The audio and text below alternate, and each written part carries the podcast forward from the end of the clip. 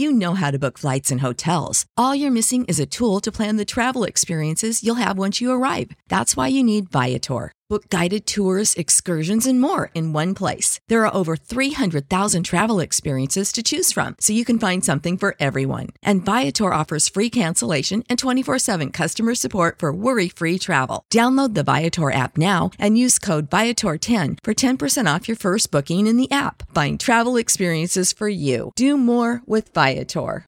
Save big on brunch for mom, all in the Kroger app. Get 16 ounce packs of flavorful Angus 90% lean ground sirloin for $4.99 each with a digital coupon. Then buy two get two free on 12 packs of delicious Coca Cola, Pepsi, or 7UP, all with your card. Shop these deals at your local Kroger today or tap the screen now to download the Kroger app to save big today. Kroger, fresh for everyone. Prices and product availability subject to change. Restrictions apply. See site for details.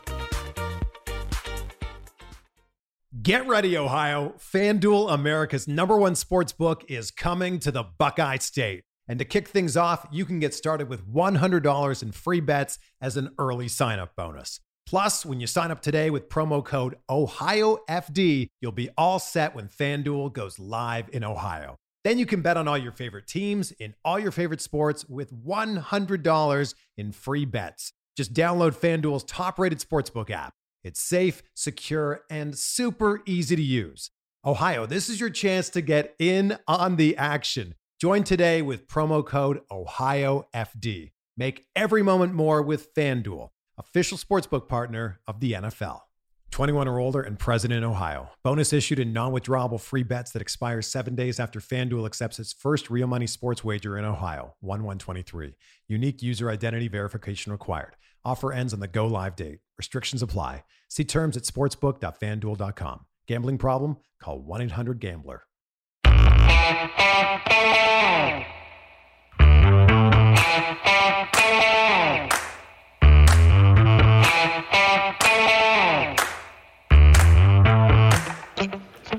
Hi, folks. Welcome to another episode of Film Study. This is Ken McKusick. We're here for the second part of our roster review show. And this is the, the roster evaluation at midseason that we do always. And uh, we're going to talk about the offense today. And here to join us is Brian McFarland from RSR. Brian, Brian, how you doing? Good, good. Ken, how you today? Always, always a pleasure uh, to have you on to talk about these kind of things. Lots of if you want to understand nuance of the salary cap, Brian's your guy. Make sure you follow him at, at Ravens Salary Cap on Twitter, and uh, you'll get all sorts of information. If you ever have a question, he, he always responds very quickly uh, about specific contract situations. And nobody has the Ravens information at a higher level, so you you're you'd be very well served to to ask Brian what your questions is specifically about the Ravens. If there's some kind of NLTBE bonus or uh, some kind of nuance about the way that injured reserve works, and and that's been changing a lot the last couple of years. We've had some interesting conversations about that. Did we ever figure out, Brian? By the way, if it's eight guys can come back from injured reserves, or do any of them have to be actually designated the way they do it? No, I mean once once you are once you're on the ro- as long as you're on the roster week one and, eh, or after final cutdowns before going on IR, you can be brought back. You can technically, and it wouldn't happen now, but you you can a player can be brought back twice if they were brought back hurt again. Obviously, at this point of the season, that's not going to happen with anyone um, that they have now. And but you have the eight, and I think they've only used. I'm trying to Col- think who they have used. Kolar would be the only one because Bowser and uh, Bowser was on PUP, so he doesn't count towards that and um, and um, and uh, Ojabo was on NFI, so he doesn't count mm-hmm. towards that. So uh, if, if unless Dobbins was PUP, right? Uh, no, Dobbins was on the roster, so so they would need so they'll there'll be a space for him, Marcus Williams, uh, John Ross, but they really they're in good shape as far as that goes in case they have another injury that they so they're they're pretty good shape with that. So I guess that would be four. So they would still have four more spots to go. And and you have to get injured pretty soon and pretty not seriously at this point to be back right. by the end of the season. Correct. So you have to sit and out the three weeks, right? Does does that does that period extend into the postseason? Such yes. that if, okay, yeah. So you would have to sit out if if you if you I mean you could technically get hurt in late December and go on Um, and then, you know, you'd have to sit out three weeks. But if that took out the first week of the playoffs and you were healthy for the second week and they're still playing, then you could come back at that point. All right. Very cool. Well, I promised we talk about the offense today. There's one enormous topic on the offense, that we, will we'll probably just lead off with here since it drives so much else. Um, there's we're going to go into the various categories. If you've listened to this show before, you know the young producer category, the developmental, etc. If you haven't, make sure you go back and download the defensive pod because I think we did a better job of explaining it the first time through. You'll you understand what those categories are. Other choices to go out to the website, get the article, download that, um, or or just read that online, I should say. Um, that's uh, also a good place to to see these things defined. But the towering shadow of Batman over the entire uh, offense and frankly the entire team's cap situation is the Lamar Jackson contract. Yeah, obviously, um, you know it plays a huge role in their their salary cap if they have to franchise him, and I'm assuming they would use the exclusive franchise tag. Um, that's going to be 44 to 47 million in that range. Um, that number could come down some because um, it's based on the top five cap numbers for the position next year. Um, if any player, um, if any, I'm sorry, if any quarter, if any of those top five restructure their deals before the first day of the league year, then they would drop off of that list and would reduce it.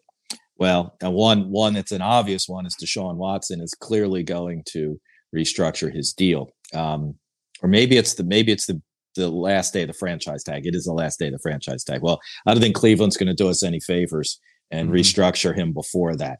Um, other teams may not be may not care so much. They're doing their business. They're not worried about uh, us. But I have a feeling Cleveland would very much um, wait on that as long as they could and get past that deadline. So. Um, so yeah, I mean, obviously, if he's counting 47 million on the cap, that's a huge hit. Um, if he signs a long term deal, that number is probably around where it is this year, 23 million, um, because he's going to get such a sizable signing bonus. It could be even lower if they really wanted to do it that way. Mm-hmm. I mean, mm-hmm. if you figure if he were to get a $60 million signing bonus, and I'm not saying it's going to be that high, but that prorates to 12 million a year because it can, it can be divided by five years. So that 12 million counts on the cap. If they give him a minimum contract, it would be a little over 13 million. I don't think they're going to take it that low when you're talking about an average of 50, um, because that would put some really high cap numbers on the back end. But certainly into the 20s, uh, maybe even to the low 30s, and that's certainly better than 47 million. So, um, but that's they've got to they've got to bridge that gap of the guaranteed versus non-guaranteed deal just looked just had a, a pod recently about the possibility of the ravens trading jackson and you know, I guess first of all, I'd ask you: Is it more likely they trade Jackson entering this year or entering 2024? Sorry, entering 23 or 24? Yeah, um, I mean, I think a lot of that has to do with Lamar. Mm-hmm. Um, if Lamar says, I, you know, I'm not signing anything less than a fully guaranteed deal. And if you're not going to give me a fully guaranteed deal, then maybe it makes sense to find somebody who will. Um, and let's let me go. Um, you know, or I mean, if he's on the franchise tag now, most quarterbacks on the franchise tag still show up for OTAs and things like that. And obviously, last year Lamar did not do that, or this past year, I should say, this past spring. So, um, you know that that and of course he could hold out partially into training camp if he wanted to um, so and that obviously creates even more problems so uh, i think he's the driver of that you know if, if a trade is going to happen i think it comes to him going to them and you know they've they, they you know they did it with orlando brown they did it with with uh Marquise. Um, uh, Marquise and they did it with uh hurst you know they if guys don't want to i mean uh, DeCosta at some point said if guys don't want to be here you know we'll we'll find a way to you know get them out of here and get value for them. So then the question is, is somebody going to offer value? Do you think do you think this is a situation that even could be kept quiet if the Ravens were to make inquiries? I mean, the Marquise Brown trade, I think, surprised people on draft day. And I, am not saying that that there weren't people who knew that that he was unhappy with his situation. But I, I really question whether or not if the Ravens are trying to get top value and they have to go to more than one team to discuss it, if the other teams are even going to be incented to really keep it quiet and say, yeah, we we put in a three first round draft pick offer. We don't know why they didn't take ours, or you know, that's that's too late. That's not the right time frame for that. But if they right.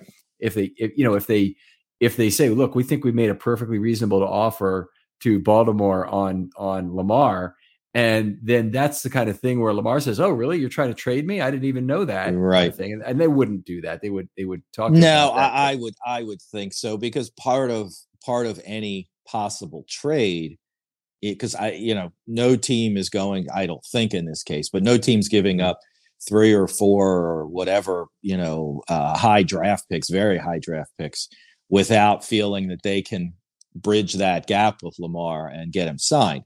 Now, if they're willing to give him fully guaranteed contract, then obviously that that's a huge step in that direction. If the Ravens aren't, um, I, I'm not sure. I mean, I know a lot of fans feel that he deserves it. I, I, don't know what that means exactly, uh, what deserves means, but um, you know, I'm not sure there's another team out there that's that's the Cleveland Browns that is that, that are that that's that desperate. But I, it does only take one, granted. Yeah, I, mean the the other team was the Saints this last year that was really in on the on the Deshaun Watson sweepstakes, and I don't know who else was. The Falcons, yeah, the Falcons. Okay, and so, none of none of them would give fully guaranteed. Okay, he, if, if my memory serves correct, Watson favored going to Atlanta until Cleveland, and he, he did not want to go to Cleveland until they came in with fully guaranteed, and that quickly changed his mind. Interesting. Okay, well, that might be part of the process. Then is you know Lamar doesn't have an agent. I don't know who's allowed to do that, but if if he well, says, that's an interesting question. That's a good. Guy. I have no idea.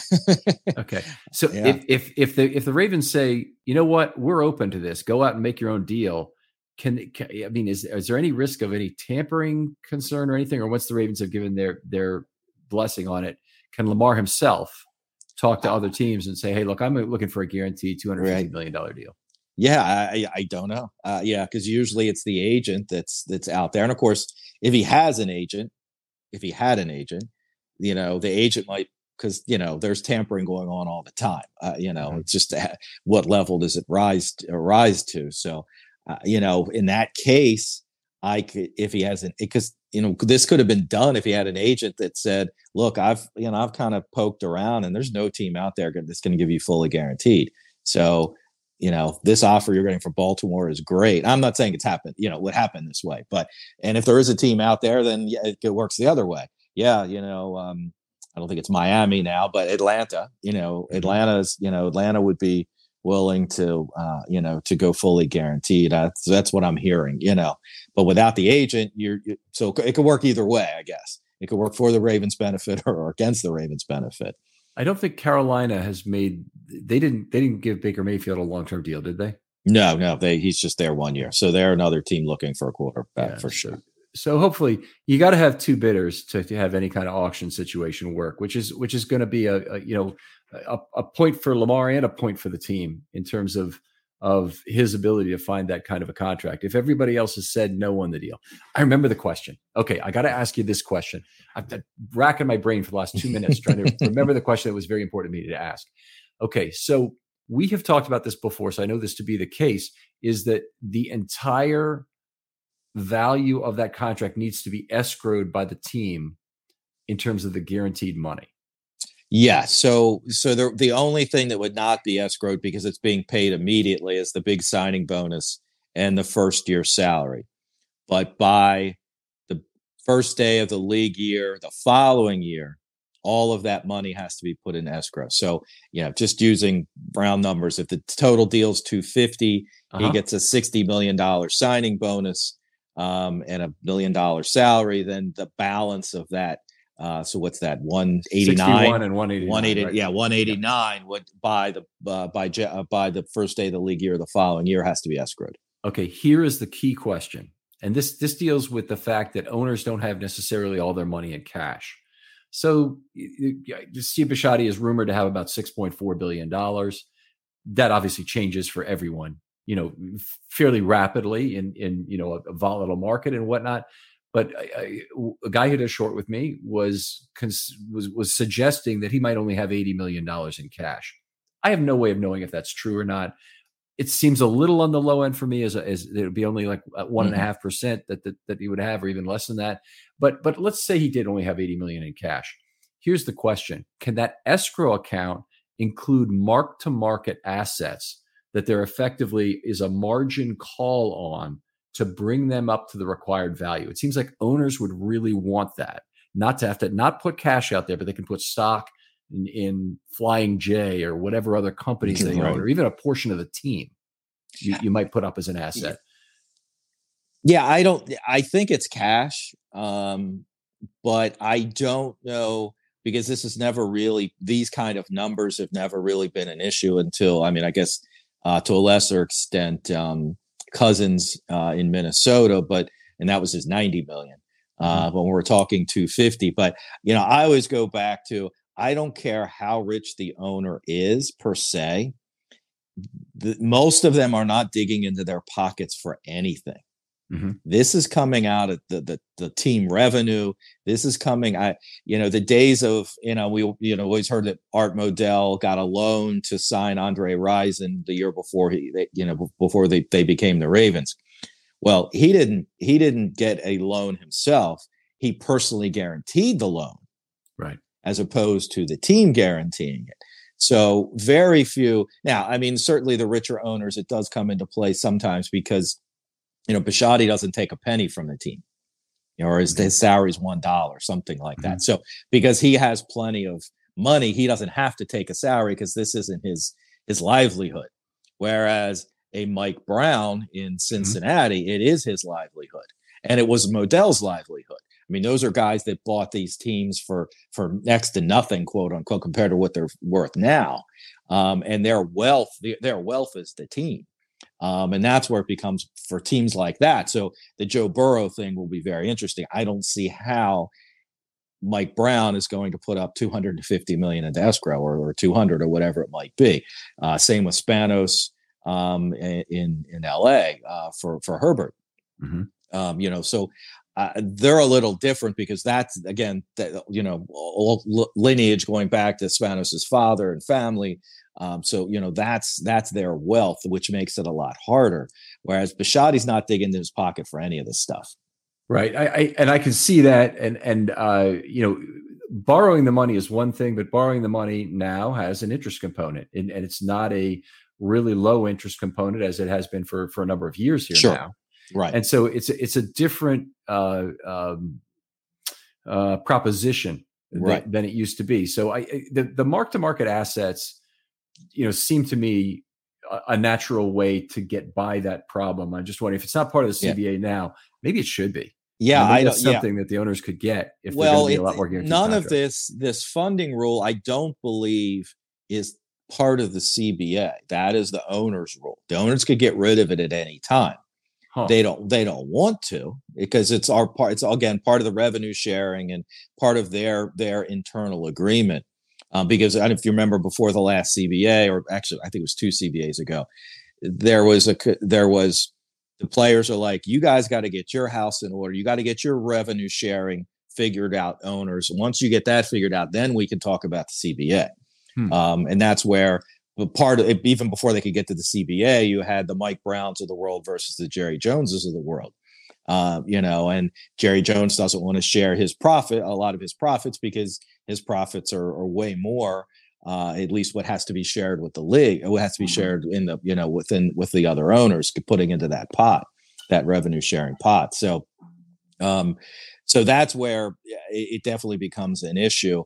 I because again I, because of the mechan, I don't know the exact mechanics of it as far as when you're talking about writing a 250 million dollar check, so to speak.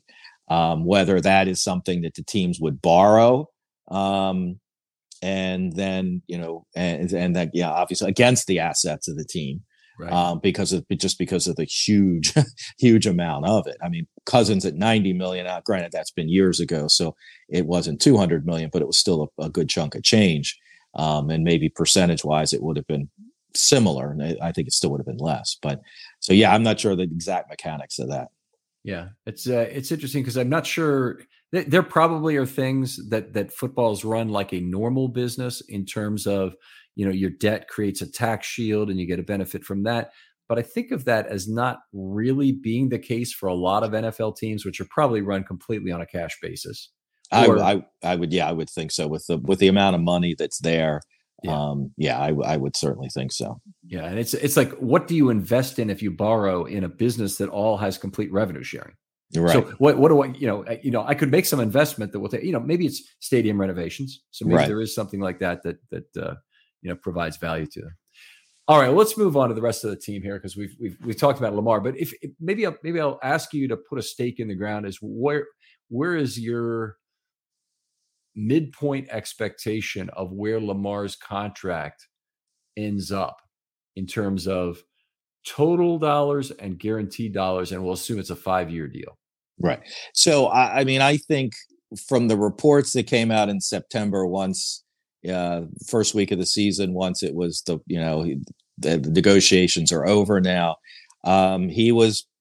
And we don't know all the little nuance, but he was offered the most average per, the highest average per year, the highest guaranteed other than Watson. Mm-hmm. Um, and so, uh, you know, based on those, the 250 million seems to be the right spot you know obviously how he how this year plays out. They win a super bowl. Obviously that maybe that pushes it to 60 million a year you know or or 50 certainly 55 you mm-hmm. know um uh, so i think he you know and the, the, and we don't know about the signing bonus for instance. Now the way the ravens have always done things they give a lot of upfront cash that's the way they keep those those salary cap numbers low and, it seems it seems kind of the opposite but you give a lot of you give a big signing bonus and that allows you to spread that out over the years so it's upfront money but you can keep that first year cap number low. So i mean it, you know it's a question of uh, that that get bridging that gap between you know 130 million guaranteed and and the whole thing 250 whatever it would be guaranteed. That's, I mean, that's really probably the only issue, um, really. And when it, that's what it comes down to. And can they bridge that gap? Is you know, will he accept 200? You know, if they went up to yeah. 200, would they would would that be close enough for him, or is he dead set on it's it's you know, fully guaranteed, or or I'll play my I'll play the tags out and and go from there. Right or I'll even demand a trade and or that that make it right. difficult. So I, hopefully hopefully no value gets destroyed. I mean, I, I would really hate to see Lamar Jackson leave, but even worse than that, I'd hate to see Lamar Jackson be unhappy, uh, not be able to get out, and that be a case of there's a huge gap not only between Lamar and the Ravens, but also between the Ravens what they think of Lamar's value, right, and what they can get otherwise. And you know, my own feeling is they they have one of the most valuable individuals in the entire National Football League, and no he's doubt. probably worth about five thousand JJ points if I had to make the trade, and that's the equivalent right. of getting the number one and three overall picks. Right, that'd be fifty two hundred. So right. Uh, one other point that comes up with Lamar is the is Burrow. Um, so Burrow is going to be up in one more year at the same point Lamar was at the beginning of this year, meaning the fifth year option. I guess they've already picked up on him, right? No, because he's only he's in his third he's year. his third year, right? So he he and okay. Herbert are both eligible for extensions at the after the last game of the regular season. Um, now, of course, we kind of thought Lamar would get done at that point as well, and it didn't happen. So, of course, that was also pa- the pandemic year when the cap dropped substantially.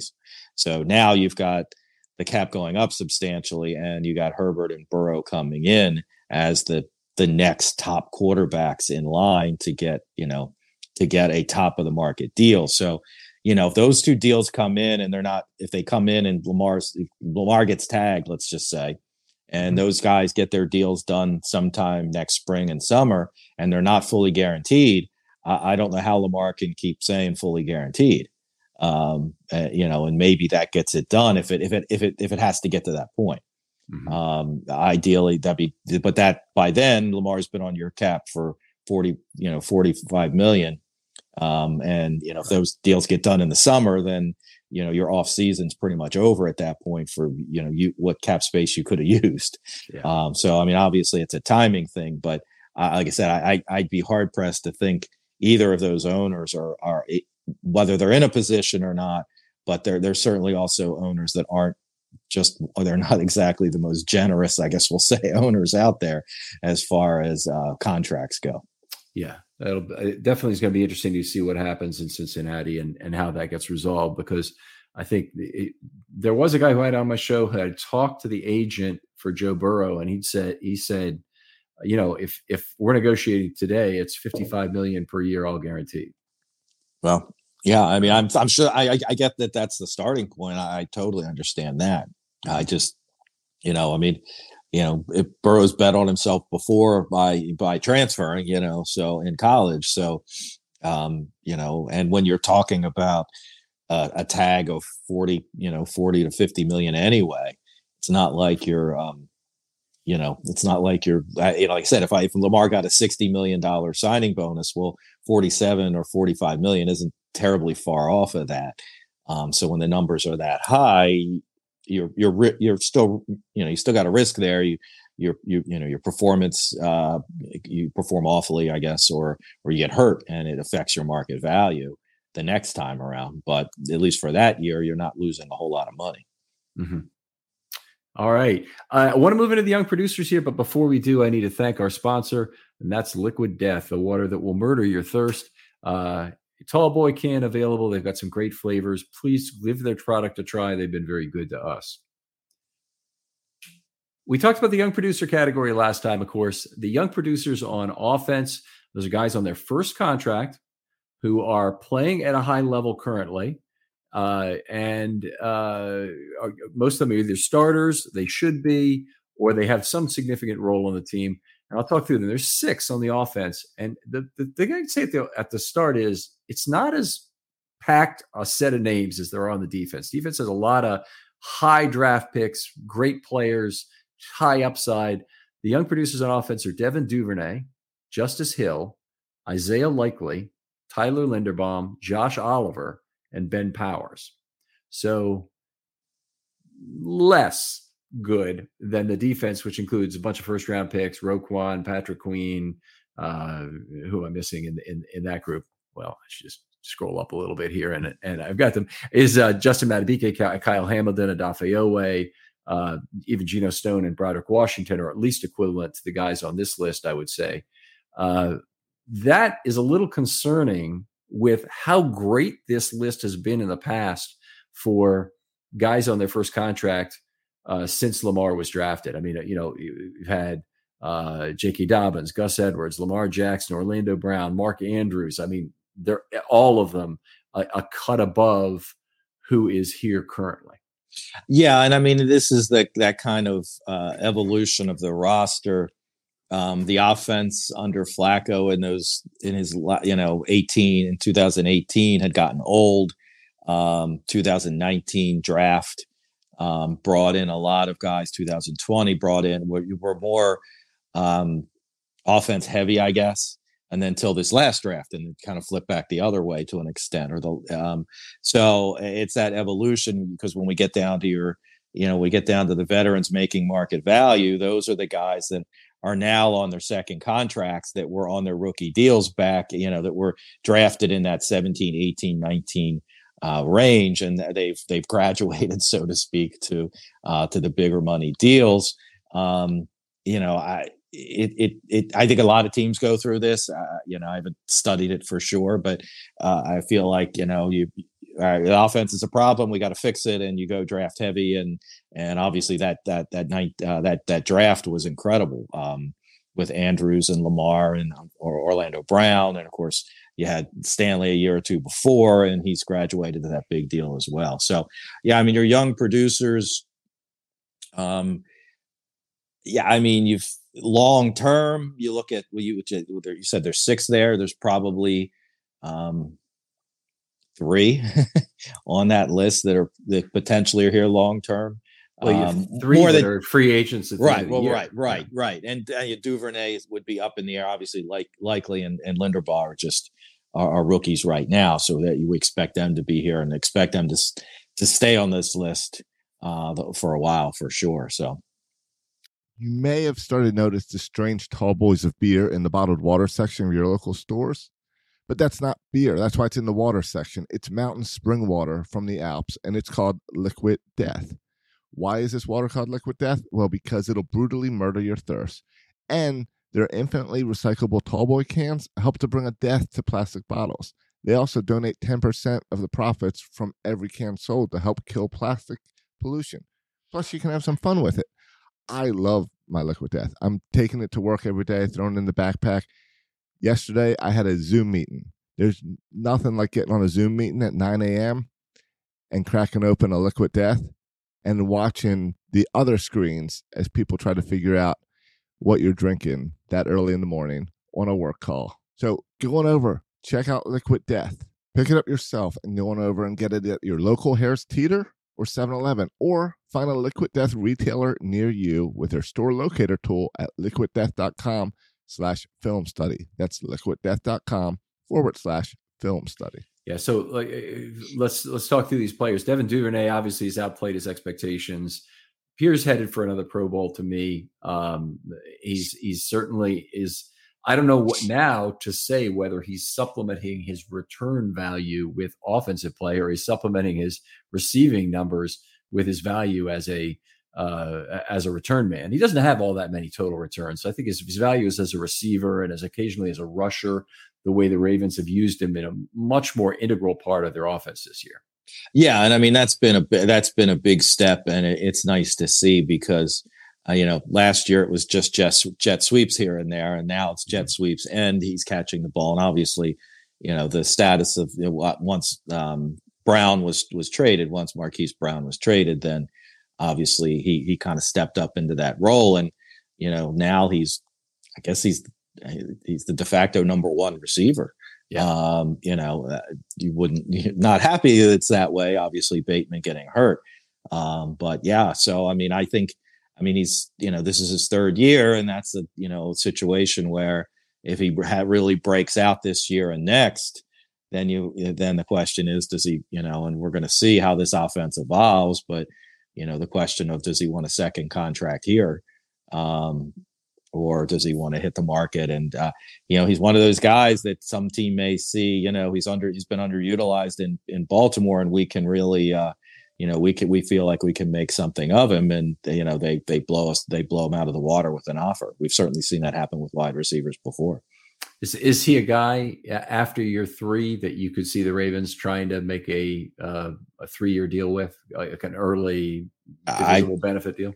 I I would certainly try yeah, I mean, now you know he may it may not be to his liking because he may feel he's ready to break out. Next year is going to be his really be his year, um, and he's gonna doesn't want to sell himself short. But he's a guy I certainly would uh, consider going to. Absolutely, right.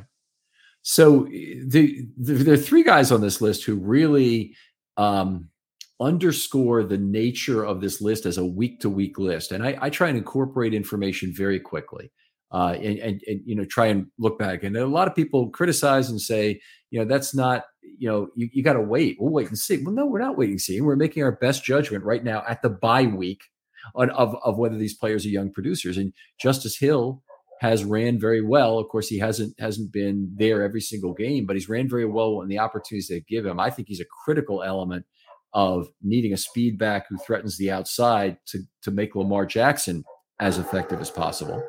Sure. Of it. And his, his pass blocking's been phenomenal too. Yeah. You know, and that's not something I would have ever thought I would say about Justice Hill. You know, he, he's not the biggest guy for sure. Um, of course, we just, you know, over the years, we just haven't seen him on the field either. That's been the biggest problem. Yeah, and that has been the biggest problem. And I, you know, he and Oliver both were two of the biggest upsets to make the team at all. Now, by the end of camp, we knew that Hill was going to make it because they just didn't have anybody else. Right. But but but the Oliver making the team surprised everybody that on on 53 day, every ruined oh, everybody's absolutely. brackets. So yeah, yeah, yeah. That and you know even the, the you know his the amount of playing time uh, obviously is, is yeah. essentially supplanting Boyle uh, in the as far as snaps go, not necessarily the same role, but um, yeah, and he's you know he's looked good. I mean, I didn't last year he kind of looked lost out there a lot last year i felt when he was you know when he was out there on offense he just didn't seem like he fit but certainly whatever happened um, and you know maybe it's that this is my last year to make some you know to, to prove i can make prove myself and make some money and we've certainly seen uh, not that he's a huge breakout or anything but we've certainly seen defensive players over the years for the ravens break out big in that last year and go out and cash in real well. And and that'd be fine if that's what ends up happening. I don't think the Ravens are going to be upset about it in terms of you know potential comp pick value they might get. I don't know where they are in terms of how many they'll have to sign versus how many they're letting go, but they're smart with that. And if Oliver is a guy who generates a sixth or even a seventh round draft pick, yeah, um, they, they won't be happy to lose him, but but it'll be what it is. Oh, the dogs are going off right now. we have we have a I, I don't know. You know, you live down uh, Columbia, Catonsville area. Kate, Catonsville, Catonsville. Okay. Yeah. I, I, do you have a lot of foxes in the neighborhood? This year, fox and deer are everywhere. Yeah. So we we have that. We we see Mr. Fox every day or 2 mm-hmm. and these dogs go ballistic, and foxes cry at night. Right. Yep. Yeah, they do. Oh, for sure. All right. Well, anyway, let's let me continue a little bit with this. Is Josh Oliver um, would you think he could be a guy? I mean, do, is he a guy who would who the who the Ravens would see as as having value, and he would see the value in staying in Greg Roman's offense? I mean, perhaps, but he's certainly not a, a priority. I mean, when you think about it, between Andrews and Likely uh, and Kolar, you've uh, you know that classically I think my dog is now barking at your dog. Our dogs, yeah. Sorry about that. so, um, yeah. So, I mean, I think you know you've got your three. Oliver's probably no more than a four. The fourth, if Kolar's healthy and and you know is uh, lives up to expectations. So, I, I, you know, now if it's June or you know in May after the draft and he's not signed anywhere, maybe at that point he's like, you know, I like it there. I'll come back. Then you know, we signed me and, you know, for a depth guy, you know, if, if one of the top three goes down, I can see that for sure. Okay. And maybe then, de- depending on what's going on, maybe it could be a two year deal. It doesn't have to be a three, but then maybe that's the starting point is, is you, you work on something that could be a little bit longer deal. And it's not going to be chart topping money with Josh, Josh Oliver either. No, for sure. He's got, no. he's got a big uh, place anywhere else. No. And most teams, they would, they just wouldn't have room for him. Right. So, right. Uh, the, other guy, Isaiah Likely, has had kind of a meteoric rise uh, up this chart in the last couple weeks, and it hasn't been based on receiving, although he's been off and on as a receiver. He had, you know, a good catch and some looked pretty horrible on some catches, frankly, this last week. The previous right. week he had a nice week receiving, but it's been the blocking. I mean, he's mm-hmm. all of a mm-hmm. sudden he's totally into the Ravens offense as a run blocker. I didn't think this transition was going to be possible. I mean, he's been was such a um lethargic's not the right word, mistake prone um, uh, blocker early in the season, the preseason with a bunch of holding penalties. Yeah. Uh, you know, this is it's, a remarkable evolution for him, and and uh, he's looked great. Though he's all over our offensive line notes for making good blocks uh, this last week. So uh, the last two weeks, in fact. So I've been very excited about that. Yeah, I mean he's he was clearly you know the draft profile was a, a receiver first Mm-hmm. You know, uh, almost a, a, big wide receiver build. You know, not the blocking was not even a uh, a thought that it was going to be. Uh, you know, that was going to clearly be his weakness. But yeah, I mean, it's it's great to see. And as you said, it seems like he's bought into it and probably realize. I know, you know, he realizes maybe when Kolar gets back, he could get pushed down the uh, you know, get that, that this was his chance to really, uh, you know, uh, perhaps uh, solidify himself, and he certainly seems like he's done that. Yeah, I, I, would agree. I think he's in good shape now. Two offensive linemen to talk about. Ben Powers, another shocker. I mean, the two point five four million dollar salary upgrade that he got to upgrade to two point five four million. A lot of people had him not making this team. Oh, he was on. Yeah, he was on my list of potential cuts for sure. And mm-hmm. I mean, a lot of people were, you know, saying cut him then. I'm like, well, I don't think he's getting cut then because injuries happen, and he you know he was a serviceable enough backup if he's if he's your you know eighth or ninth or tenth uh, lineman you know but obviously he's he's certainly uh and again you know there's that free agent year you know i got to get it together and you know um and he may you know, he may parlay himself into a, a decent deal there um not necessarily from the ravens but you know he might get a um, a better deal. He's one of those guys you may end up seeing get a better one of those. How did he get that? You know, kind of deal. Ryan uh, when, when, the numbers come out. Yeah, yeah, yeah, yeah. I, I what what happened? Powers scores very well in my system just right. to start with, and there's a couple things going on. First of all, PFF has it almost as good as I actually better than I do in terms of he is the highest rated pass blocking guard in the entire league I just saw this the other day. I haven't right. looked any time this season. He's number right. one. Zeitler's number four. Nice. Uh, and uh, you know, if you're looking at pass blocking and run blocking, as much as the Ravens run, the pass blocking is still way more important. There's much more variation of uh, outcome on pass plays, and you need things to go right. So Ben Powers, uh, you know, is is uh, uh, is doing the right things right. Uh, the other guy, uh, Tyler Linderbaum, uh, on our list here, uh, he has got a tremendous reputation already. Uh, yeah. Frankly, a little bit above what's deserved. I think he's been about a league average center, a little bit higher, maybe. I'd be generous to say a little bit higher because, frankly, his pass blocking has really sucked, and it's his run blocking that's been good. And that's kind of like the analogy I make is if you've got a hitter and you have a choice between having a high on base percentage or a high slugging percentage, you always want the high on base percentage. Right, it's, right. it's worth it's worth more. And you know, it's like you want the you want the better pass blocker. And Linderbaum's at, at times looked a little overwhelmed, uh, size wise, length wise. You know, no need to get into all that on here. I still say where he is right now, there's no need to be upset or or be frankly bothered by the fact that he's a league average lineman. That's a terrific place to start, even for yeah. a first round pick. Yeah. Um, and every you know the majority of Ravens offensive line we've seen have increased in value substantially as they've stayed. Right. Yeah. Absolutely. Yeah. I mean, I still go back to that the block he had on uh, Devin White. Uh, mm-hmm where he i mean it looked like the scene out of uh, out of uh, the blind side when michael oher was pushing the guy over, over, the down the field yep. and over the fence. I mean he had him on i talk about having a guy on skates and then he finished him off what of course white hit it i don't know if it, was, if it was the ravens player you know he got blocked over top of somebody but then he pancaked him on the to finish it off. And that was i mean that's a you know that's a pro bowl you know uh, a legit pro bowl middle linebacker to to do that to um, was pre- was pretty was pretty special, and obviously that's going to be that's a highlight reel for the rest of his life. That one's going to always come up. yeah, he, he, had one in the last game that, that, I don't know that everybody saw, but it's it's always impressive. It only happens maybe once a season uh, per team. Certainly no more than once a season per player, but I think it's about once a season per team. But he blocked three guys on one play. It was a combination okay. block where he got up got up to level two, made a block. The guy kind of stumbled backwards, and he makes another block uh, and drive the, drove the guy several yards. So it's a very impressive three block. I've seen Yanda do it before. Uh, the number of times I've seen that in 17 years of offensive line scoring is, you know, is I could probably count on two hands. Right, uh, right. So it's it just does not happen very often. So uh, anyway, I, I'm I'm excited with where he is right now. I just think he's there's a lot of people out there who think he's further along than, than where he is, and, and right. it's it's it's okay. But uh, I, he should not be headed for the Pro Bowl this year, uh, and I hope he still can make it in the, in in future years. Sure, sure. Yeah. All right, so uh, talk about that a little bit. Let's move on to developmental players, where uh, Rashod Bateman uh, is back on this list, which is unfortunate, and so is J.K. Dobbins. Right. Uh, with them, Ben Cleveland, Daniel Faalele, uh, Tyler Huntley, Charlie Kolar, and James Proche. Kind of a mix of different talents here, but I think we'll start with Bateman and Dobbins because they're, they're, disappointments.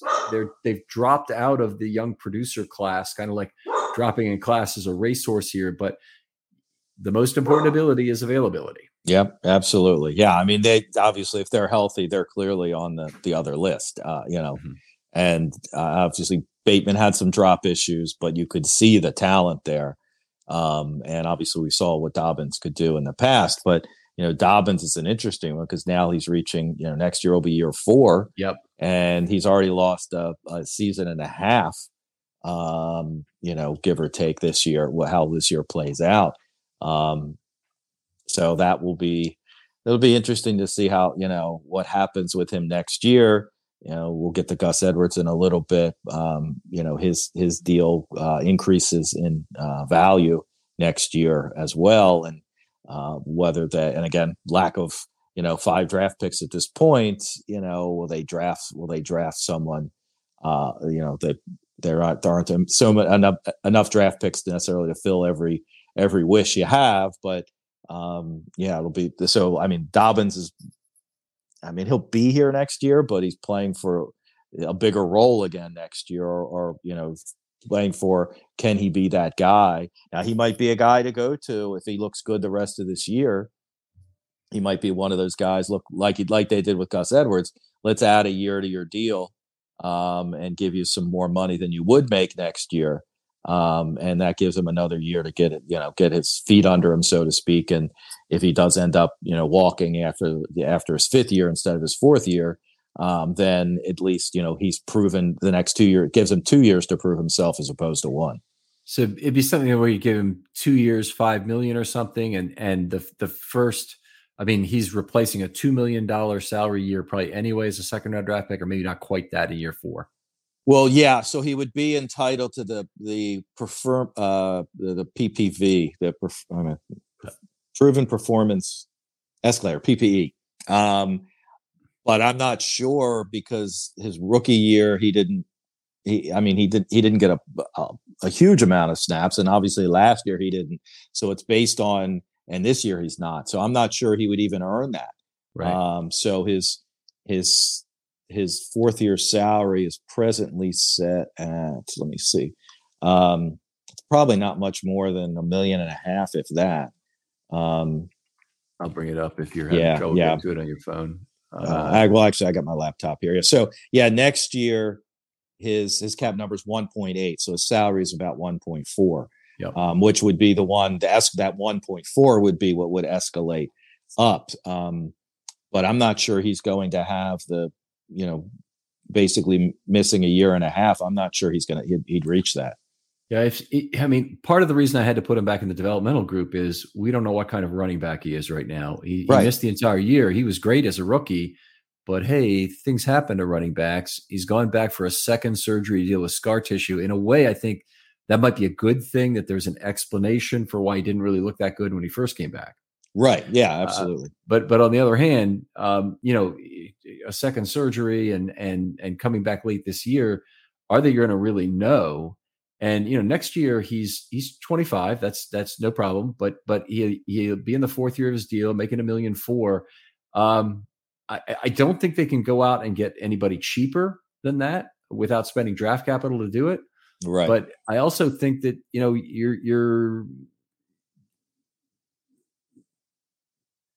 I I'm I'm I just I I I would not feel I I would not want to go into next year with him being the number one running back. I think that's a that's a it was probably a, a problem. If you have him and Gus, I think it's okay. If you have him and a draft pick and Gus, it's okay. If one of the other guys develops, uh, right. uh, you know, if if Hill were to develop or if Badie were to come off the practice squad and all of a sudden he right. rushes for 300 yards in three games, you know, then maybe we we we don't have to worry about the, the, the tags that go with being the number one back and whatnot. Right, but I think sure. if he's the guy they're expecting to get tons of carries in 23, I think right now that's too big a risk for this team. No, I would agree with that for, for sure. Mm-hmm. And Rashod Bateman, same same thing. We, we, you mentioned this. I don't I don't need to go into it again. But if he Lisfranc, the main main issue for me is can he come back to be the same guy again? And and will it take into his well into his third season before he can do it because oftentimes that's that's over a year recovery time right? Right. Yeah i'm trying to remember because was it marquise brown's the same? So i don't remember when he got hurt because he got because obviously he his his rookie year he played but it definitely affected him and then the next year he he looked to be fully healthy but then he of course he, he's another guy that gets nicked up with other things as well Right. I'm. I'm I, I don't. I know it was a foot injury, but I don't remember what it was exactly. Yeah. So he did. He he he was out after the first six games. Sorry, no, that's not right. In 2019, he played 15 games. So it was, it was 21. He lost some time.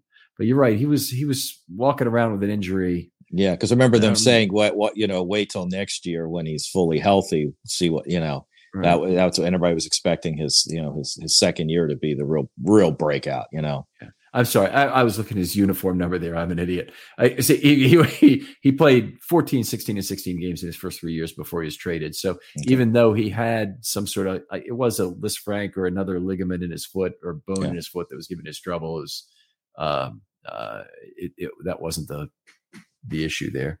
Well, let's move on a little bit. Uh, ben Cleveland, uh, very frustrated that he's that he hasn't you know yank the job away from Powers. But the fact that Powers has played so well, I'm I'm a little bit less bothered by it now.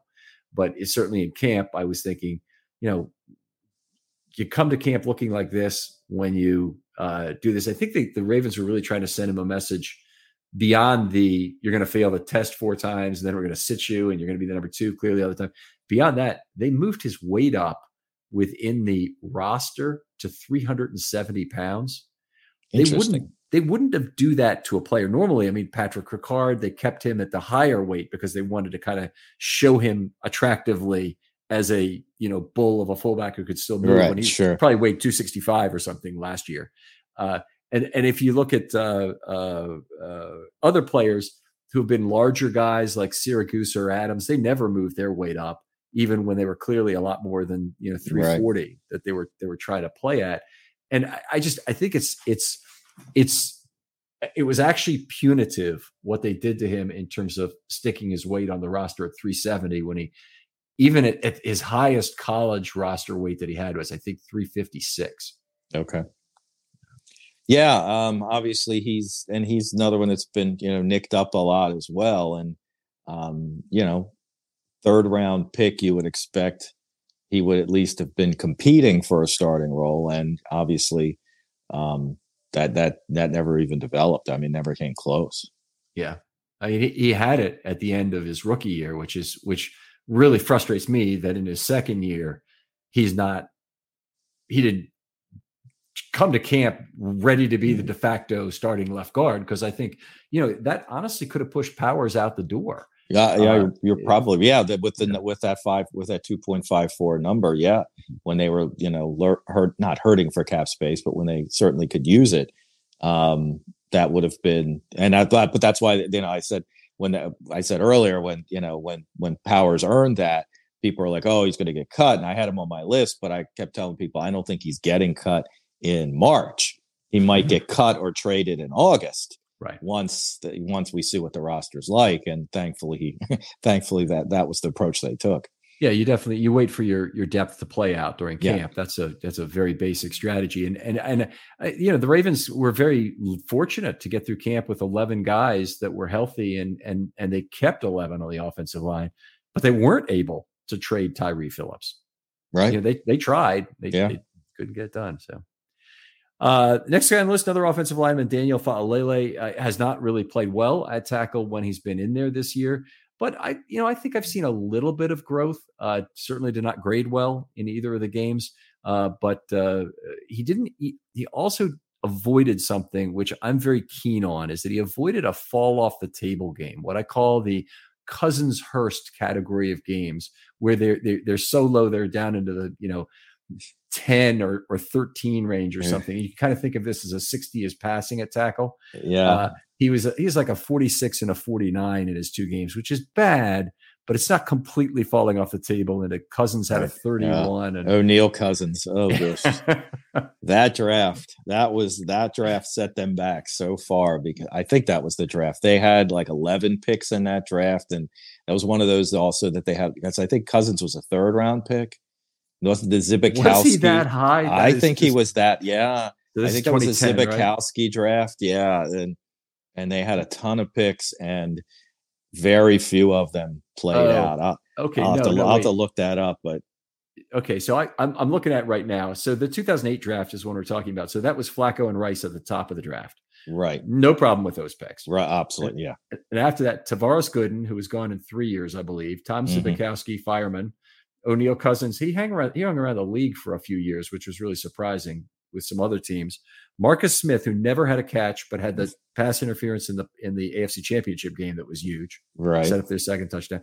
David Hale, who was the guy who looked like um, Dwalin from the Hobbit movie, he's, he's right? Very bald headed young dude that uh, never got any playing time.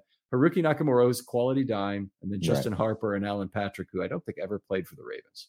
No, I don't think. Yeah. So yeah, that that draft. draft. yeah, that was a woof. Uh, all right, so Tyler Huntley, uh, the next guy on the list. Um, I I don't, you know, there was talk before the season that the Ravens could trade him to another team that might want a, a quarterback. That Carolina, boy, you know, you got a choice between Baker Mayfield and Tyler Huntley. Wouldn't you want Tyler Huntley? Um, I think we kind of saw at the end of last last year why Tyler Huntley was not going to be that guy. Uh, it's it I didn't really have a place to put him on this chart that wasn't developmental because he's going to be here one more year, so he's not really transitional. But right. I also don't expect him to be a young producer ever. Yeah, yeah. I mean, it's obviously the backup quarterback is sort of its own little uh, niche, so to speak. Um, but yeah, I mean, if if he if God forbid Lamar got hurt and he came in and played better this year, then that might set up and and you're bringing Lamar back next year and then maybe you set up for a trade possibility. I don't know that what he did. I think what he did last year was admirable. I don't know. It was more that it was. I think it was better than expected, uh, mm-hmm. potentially. Mm-hmm.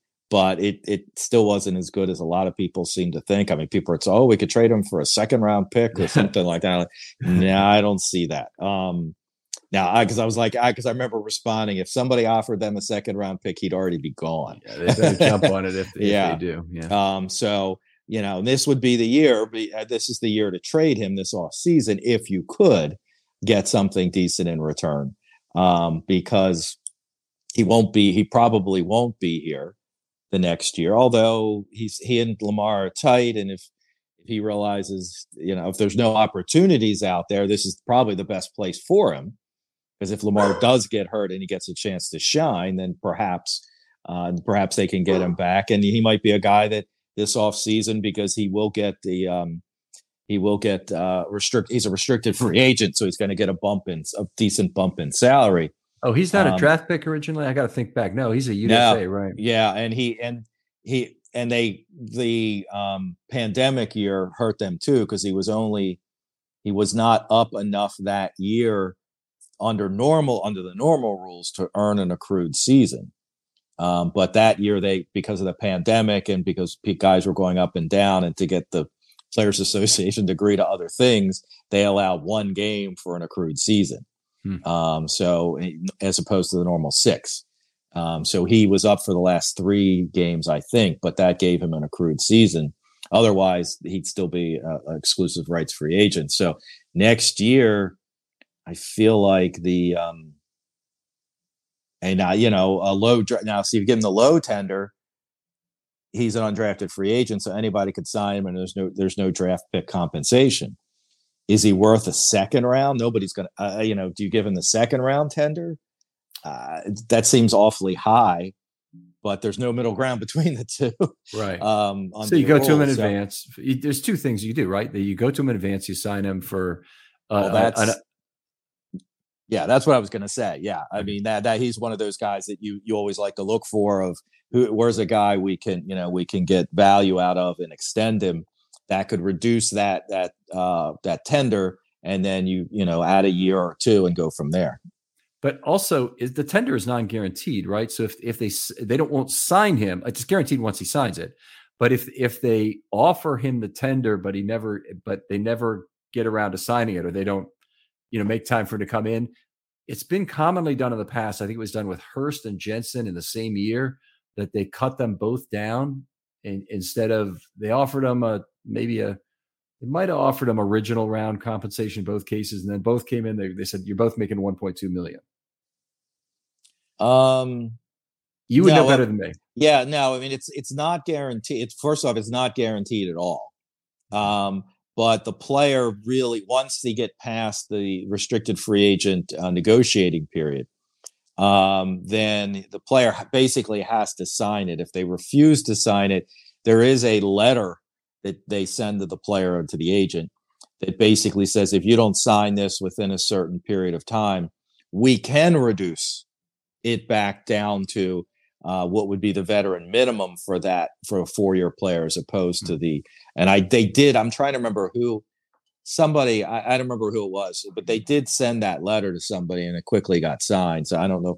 It, it, it's it's forcing the team to send you a letter seems kind of silly because they you know at that point once the once the uh, the offer sheet period ends uh, five days before the draft, there's no, you know, you're stuck. you know, there's no way getting around it unless you're trying to negotiate a long term deal and you feel like that gives you some leverage. Uh, but that's about it. Right. All right. Well, it'll be interesting to see what happens with Huntley. Let's move on. Charlie Kolar, uh, another guy who is actually a pretty good developmental player on this list. And the offense has weak players at the young producer group and better players in the developmental group than the defense does. So it's they've got a little bit more upward mobility in that developmental group with Bateman, Dobbins, Kolar, and Cleveland.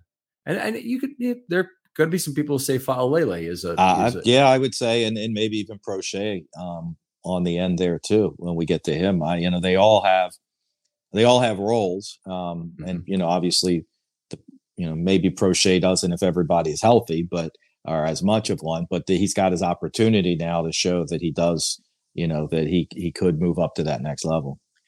Yeah, it's uh, it, since we're talking about James, let's do that. I mean, the, my main problem with Proche is that he's already in year three, right? And and you know, it's just it's if you're in the developmental group, you really want to be in year one or year two, and Dobbins is an exception, and Huntley is an exception. Every and Proche is an exception. So the, the other four guys are all in year one or 2 mm-hmm. and uh, uh, you just it's it's unfortunate if you're still stuck there in year three because Proche honestly will come into camp next year and he'll be on the bubble. Yeah, so, yeah, I would think so for sure. Yeah. Uh, with with Kolar, we, we just don't know where he is. I'm right. excited to see what kind of opportunity he gets. Do you what, what what's your like just as a fan? You, let's let's set the cap aside for a second because you're you're a good football fan too, Brian. What what are you what do you expect out of Charlie Kolar? What do you hope to get out of Charlie Kolar for the rest of the year? Yeah, I mean, I I think I, I don't know because the three guys ahead of him, and you know, we'll talk about Boyle in, in a bit, but the three guys who are really ahead of him at this point are all playing well.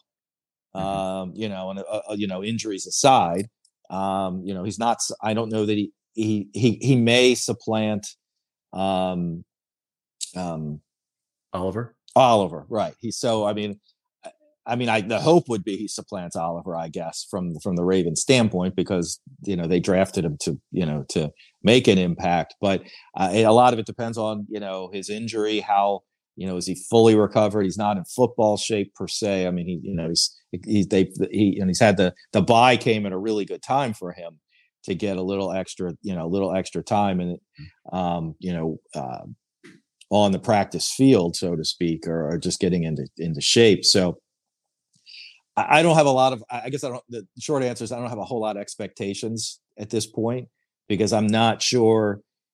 I, I just feel like there's three guys ahead of him, certainly in playing time and experience in the offense.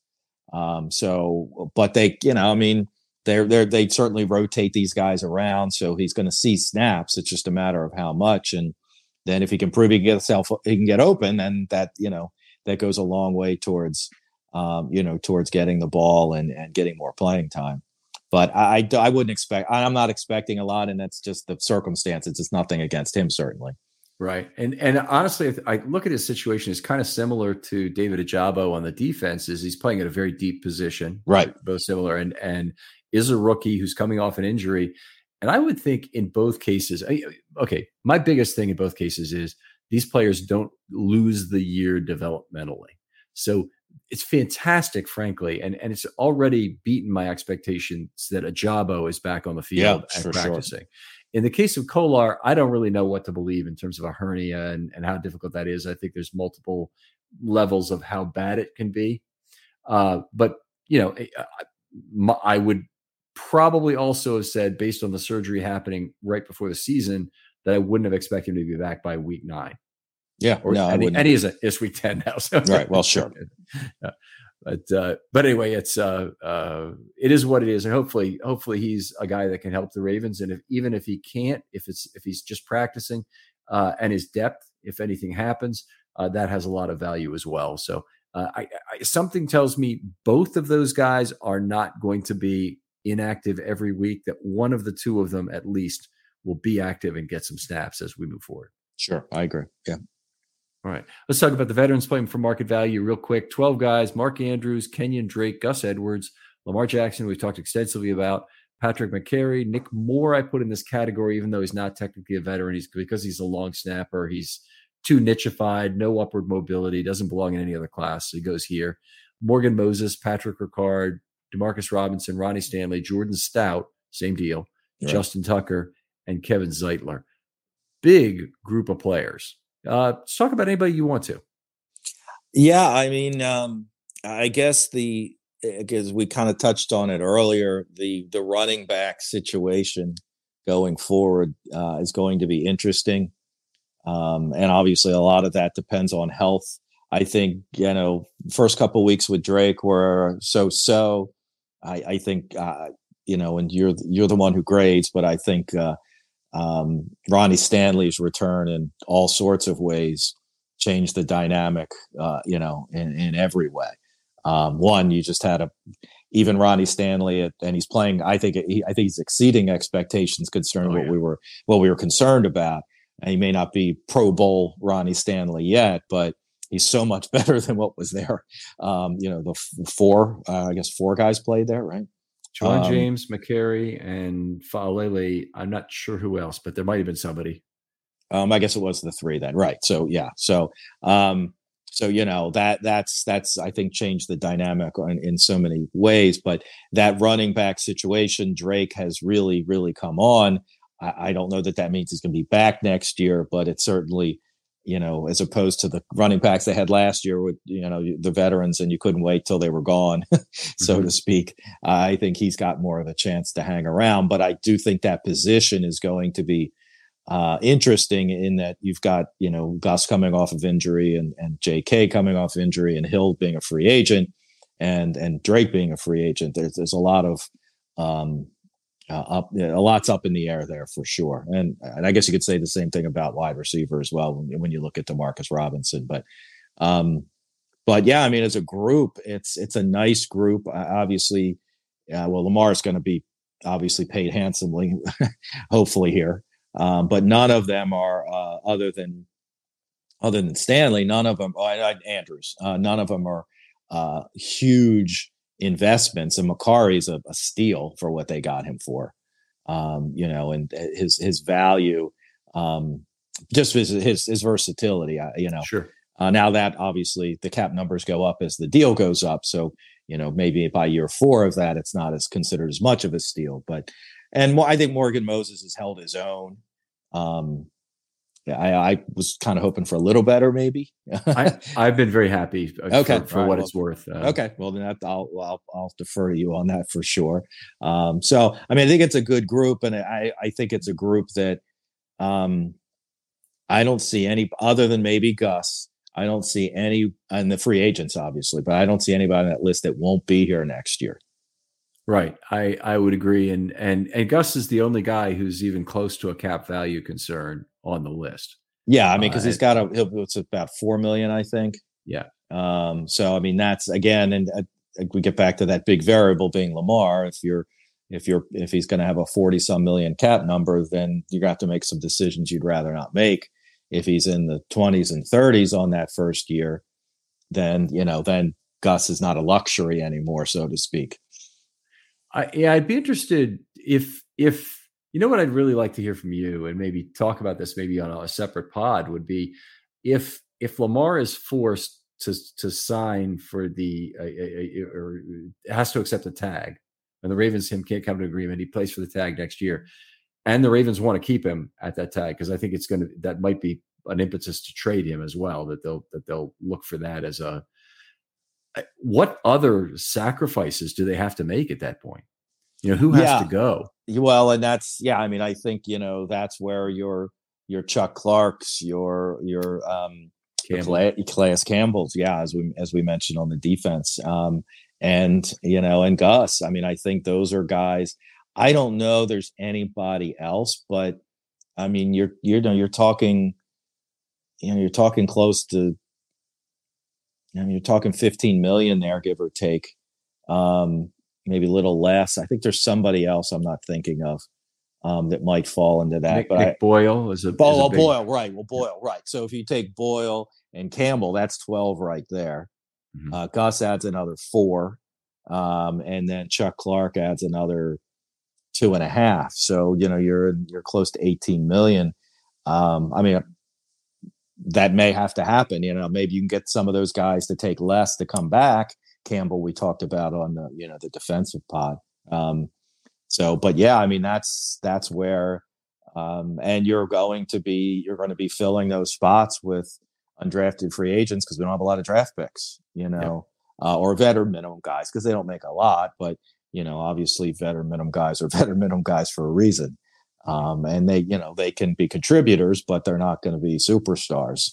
and they're they're not going to necessarily be guys you just the four names we named. They're not going to be guys that are going to be that good. You know. Well, we certainly don't need to go through all of these guys, uh, but there are two that I want to hit on. Uh, one is Ronnie Stanley. Now, I, you know, the playing at the level he has has just exceeded all expectations for me. You mentioned it earlier, and I, I, I don't mean to repeat you, but he's he's done. You know, I would have taken eighty five percent of what he was in 2019 and and been thrilled with it. I think he's probably 92% of what he okay. was so far in terms of what we've seen. I mean, he's just that's I, am obviously that's a qualitative thing. It's sure, not a sure. not a quantitative, but uh, you know, I just been very happy with with how he's looked. Uh, doesn't seem to be favoring the leg in terms of the injury at all uh, in a way that I can detect. Now, I, I probably, in all fairness, would not be able to detect that. Maybe that's a, a you know a doctor's uh, uh point to make directly, but uh, just I, I, I can't imagine this being better. And I'm I, I got really tired of a lot of the talk mm-hmm. during the during the offseason about Stanley not really wanting to play football and stuff like that. But you heard that from people. They you know doesn't really love the game. He's just he just wants to basically you know lie on the couch and not play football anymore if he could. Yeah, I hated that too. Um, and, and I didn't. I, I mean, he he is a guy that seems to have he's an interesting guy. So he seems to have a lot of when you hear his podcast, he's he's a well-rounded guy. It's not just football, and I, I don't know if that's what because I'm not sure where those things came from, you know, and and maybe there maybe there were whispers in the Ravens organization, uh, you know, I don't know. Um, but yeah, I mean, he's I, but you know, it wasn't like he didn't try to come back last year. I mean, he did, you know, and it wasn't like he, you know, he, all reports were he was working really hard this off season. Um, and I'm I'm just you know I'm just glad he's that he's uh, where he is. I mean, you know, I mean there were also you know there were also rumblings on the radio that he you know he he was never going to play again. You know that the mm-hmm. ankle was so bad. You know that that or he could never be he could never be close to what he was and you know um and obviously that's obviously we have a small sample size at this point but clearly if, if he stays healthy he's he's he's back you know yeah, I, I in in fact, I, it, it'd really be hard to imagine a player coming back and playing this well and have it be a mirage. I, I just there's nothing about you know what's happened so far that I can ascribe to. Yeah, he just got lucky in right. his first few games. It was just and and you know he will face some some better pass rushers as the season goes along, but uh, but that's just one of those things. You know, I, if I go back in Ravens history, there's only one player I can really think of who I would really put in the position as he didn't really love the game enough to want to continue playing it. And that's this guy had other reasons that were legitimate in their own right. And that's John Urschel. You know, I, right. I, there, there have been other players who don't show the commitment to conditioning, don't show the commitment to keeping themselves up, don't don't you know go to practice regularly don't love the game is an is kind of a different level or or or really would rather not be playing the game mm-hmm. is also a different level. And i know it, it gets I, I, heard that it gets harder for people. And then we also see the counter examples we see players like terrell suggs who or eric weddle who think it might be their last camp and they're like oh my god i'm going to miss this so much yeah and yeah so yeah, there's one other. There's one. Eugene Monroe would be the other one. There's a good one. who, who did not love the game, and and now he, you know, he I mean, he was going into medicinal marijuana before, uh, you know, it kind of in its infancies, so to speak. But he was the one that he didn't want to ruin his body. You know, he he, mm-hmm. he he'd seen enough. he'd had enough. You know, and I want to be able to walk I don't one knee. And I, am not, you know, that that's you know that's that's legitimate. I get yes. I get that. You know, but it's also I that was other interest, and you know, his love for the game wasn't as as great as obviously most of these players. Right and and you know Jared Gaither falls into the never met never met a hole he didn't want to throw himself into. Right, right, yeah, that's yeah, not, that's not different. no, no, that's yeah, that's different for sure. uh, all right. Uh, let's see. I, I, don't think we need to really talk about many of these players because they're all they all who are, are, are who they are. Uh, Demarcus Robinson, chance he'll be back with the Ravens next year. Got a got a percentage on that? Yeah, I mean, I think it's. I mean, obviously, it depends on what they do in the off season, uh, what they think Bateman's, but I think he's shown enough that and he's certainly not going to break the bank. Um, now, you know, here there's a question of is this offense, you know, does he see this offense doing what he needs to potentially make more money down the road? And if the answer is no, then maybe he's, you know, he he skips, he he decides to take an equal or or clo- you know, slightly lesser deal somewhere else. But um, certainly by you know, it seems like he's well liked, and uh, you know, so uh, and as a depth guy I, or a third or fourth guy, and you know, uh, I think he's a solid.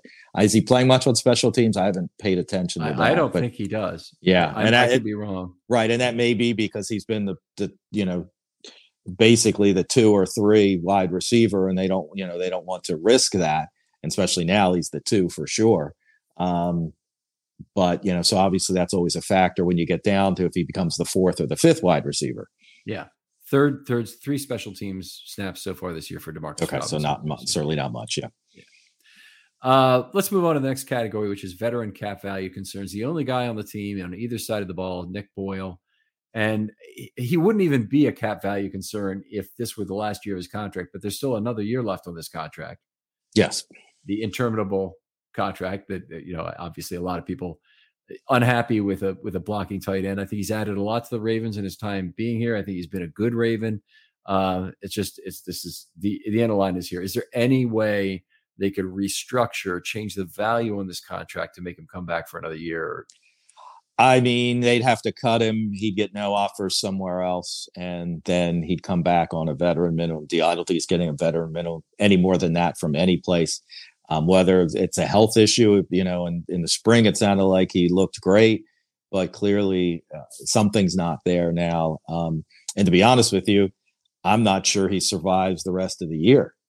Um, right. When you've got Marcus Williams coming back and Ross coming back and J.K. Dobbins coming back, obviously rosters are fluid. You could, you know, guys could go on IR, you know, and that, that becomes a, a trade off, so to speak. But um, he's the fourth. He's the fourth tight end. He's been inactive or or very few snaps on offense um, for most weeks already. So I, I, don't, you know, I can't, I can't see a fifth tight end doesn't make a whole lot of sense. You know, with Kolar back, um, would it would it make sense for Boyle to go to IR? I mean, I, I don't know if what the, if what they would need to do to prove he's got an injury or to to to do that, but it seems like if if he's on IR, obviously you're without him for four weeks, but then you have the insurance policy thereafter. You don't have any difference in payment, and he's going to be cut at the same time in whether it's March or probably in his case the day after the you know season ends, kind of thing, to give him as much time right. as he can to find a new deal. Um, is there is there any reason the Ravens shouldn't consider that in the bag of tricks for Nick Boyle as opposed to certainly as opposed to cutting him? Putting yeah, and I mean, I, I think as you said, I mean, it depends on the the severity of any injury, whether he qualifies or not. And to be honest with you, does he want to sit on IR as an insurance policy, or would he prefer to be cut? His salary is fully guaranteed, so it's a sunk cost for the Ravens. It, it's not really a, you know, people are like, oh, they're not going to cut him because it's guaranteed. Well, they they got to pay him one way or another. So it doesn't. I, you know, I, I don't. I don't see any reason to keep him and uh, and you know, at the expense of somebody else or a different position just because you're going to continue to pay him and it's not like it's that much anyway it's 500,000 for the rest of the season um, which in these terms is not much at all so mm-hmm. um, but it's i think it would largely depend on him you know would he want to go on ir as opposed to cut me and you know I'll go sign somewhere. Hopefully, I can find somewhere else to sign. Worst case scenario, he comes back. He's still making the same money and come back to the, you know, they can say, we'll cut you if you don't find something else. We'd be happy to have you back on the practice squad. You know, and then he's because he's already getting paid and he'll get a little extra money on the practice squad. But does he want to come back to the Raven if he's going to sign for a practice squad? Does he want to be the fifth guy on the depth chart on the practice squad here, does he want to be the third or fourth on some, you know, even if even if it's on the practice squad on some other team where he might have a more more of a chance because he knows he's not going to be back next year. Right. So playing if, if if if it's not really a terrible injury and it's just the numbers game with with the Ravens, then going somewhere where he can get some film to for you know whatever contract he might get next year. Uh, I certainly think from his perspective that would make more sense. Now, if he's just too beat up, you know, and then maybe the IR is is a better way, and then they can just he can worry about it in the off season.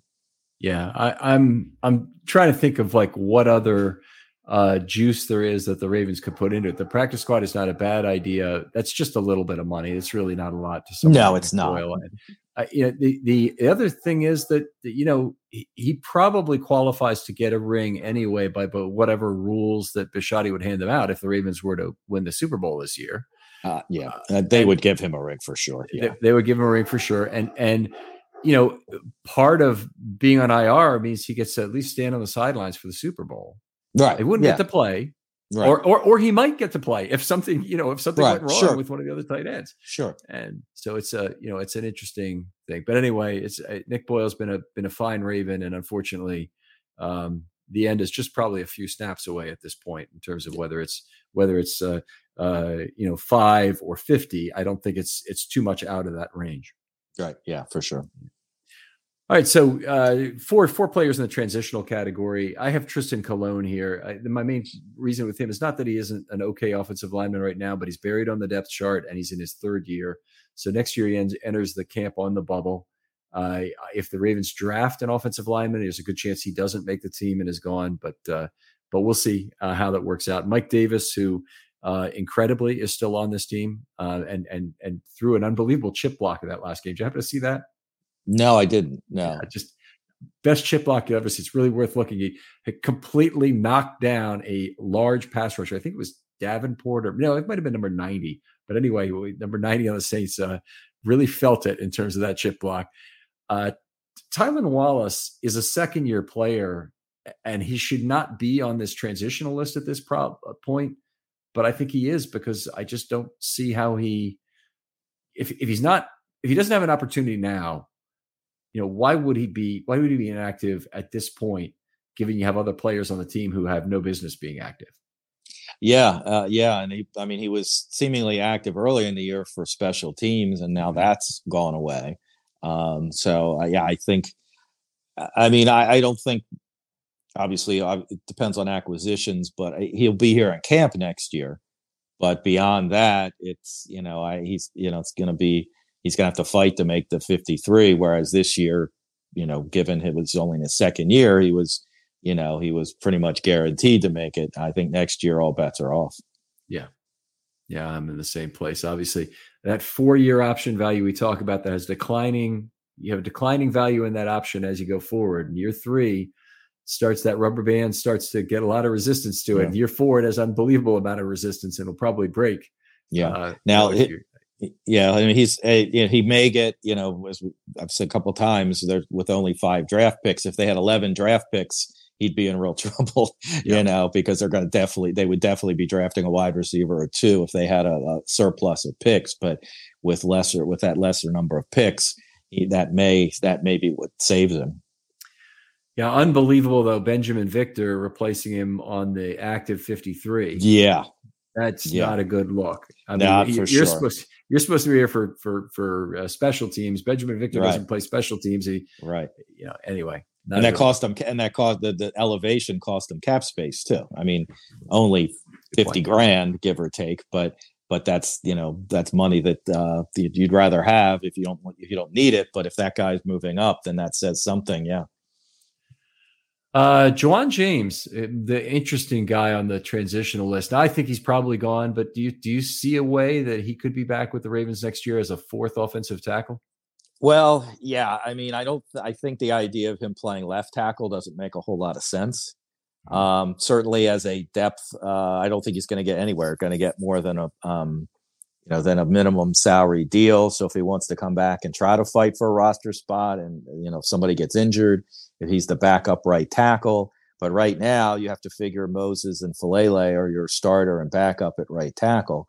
Um, still need somebody to play left, but I'm not sure he's. He, I'm not sure he was going to be the answer this year, uh, even before he got hurt. But I, am you know, I'm skeptical he will be. And this will be basically what three years since he's played meaningful football. Yeah. So, uh, yeah, veteran minimum deal maybe to try to fight for a spot on the 53 uh, if they like him and he likes being here, you know, but he's not getting any, you know, any better offer than that. Yeah. All right. Well, I'd, I'd agree on all that.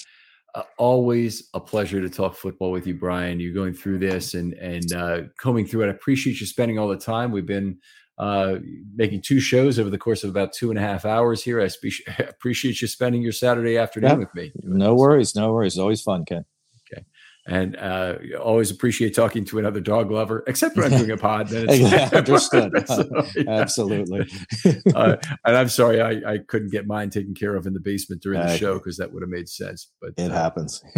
Uh, uh, other folks out there, if you'd like to be on a film study short, hit me up with a DM on Twitter. Always looking for stuff, especially during the bye week.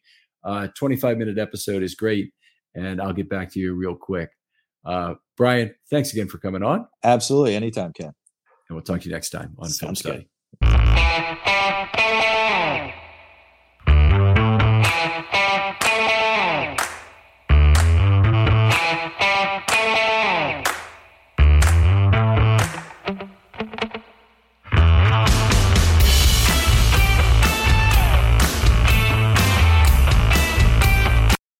For the ones who work hard to ensure their crew can always go the extra mile, and the ones who get in early so everyone can go home on time. There's Grainger, offering professional grade supplies backed by product experts so you can quickly and easily find what you need. Plus, you can count on access to a committed team ready to go the extra mile for you. Call, clickgrainger.com, or just stop by. Grainger, for the ones who get it done.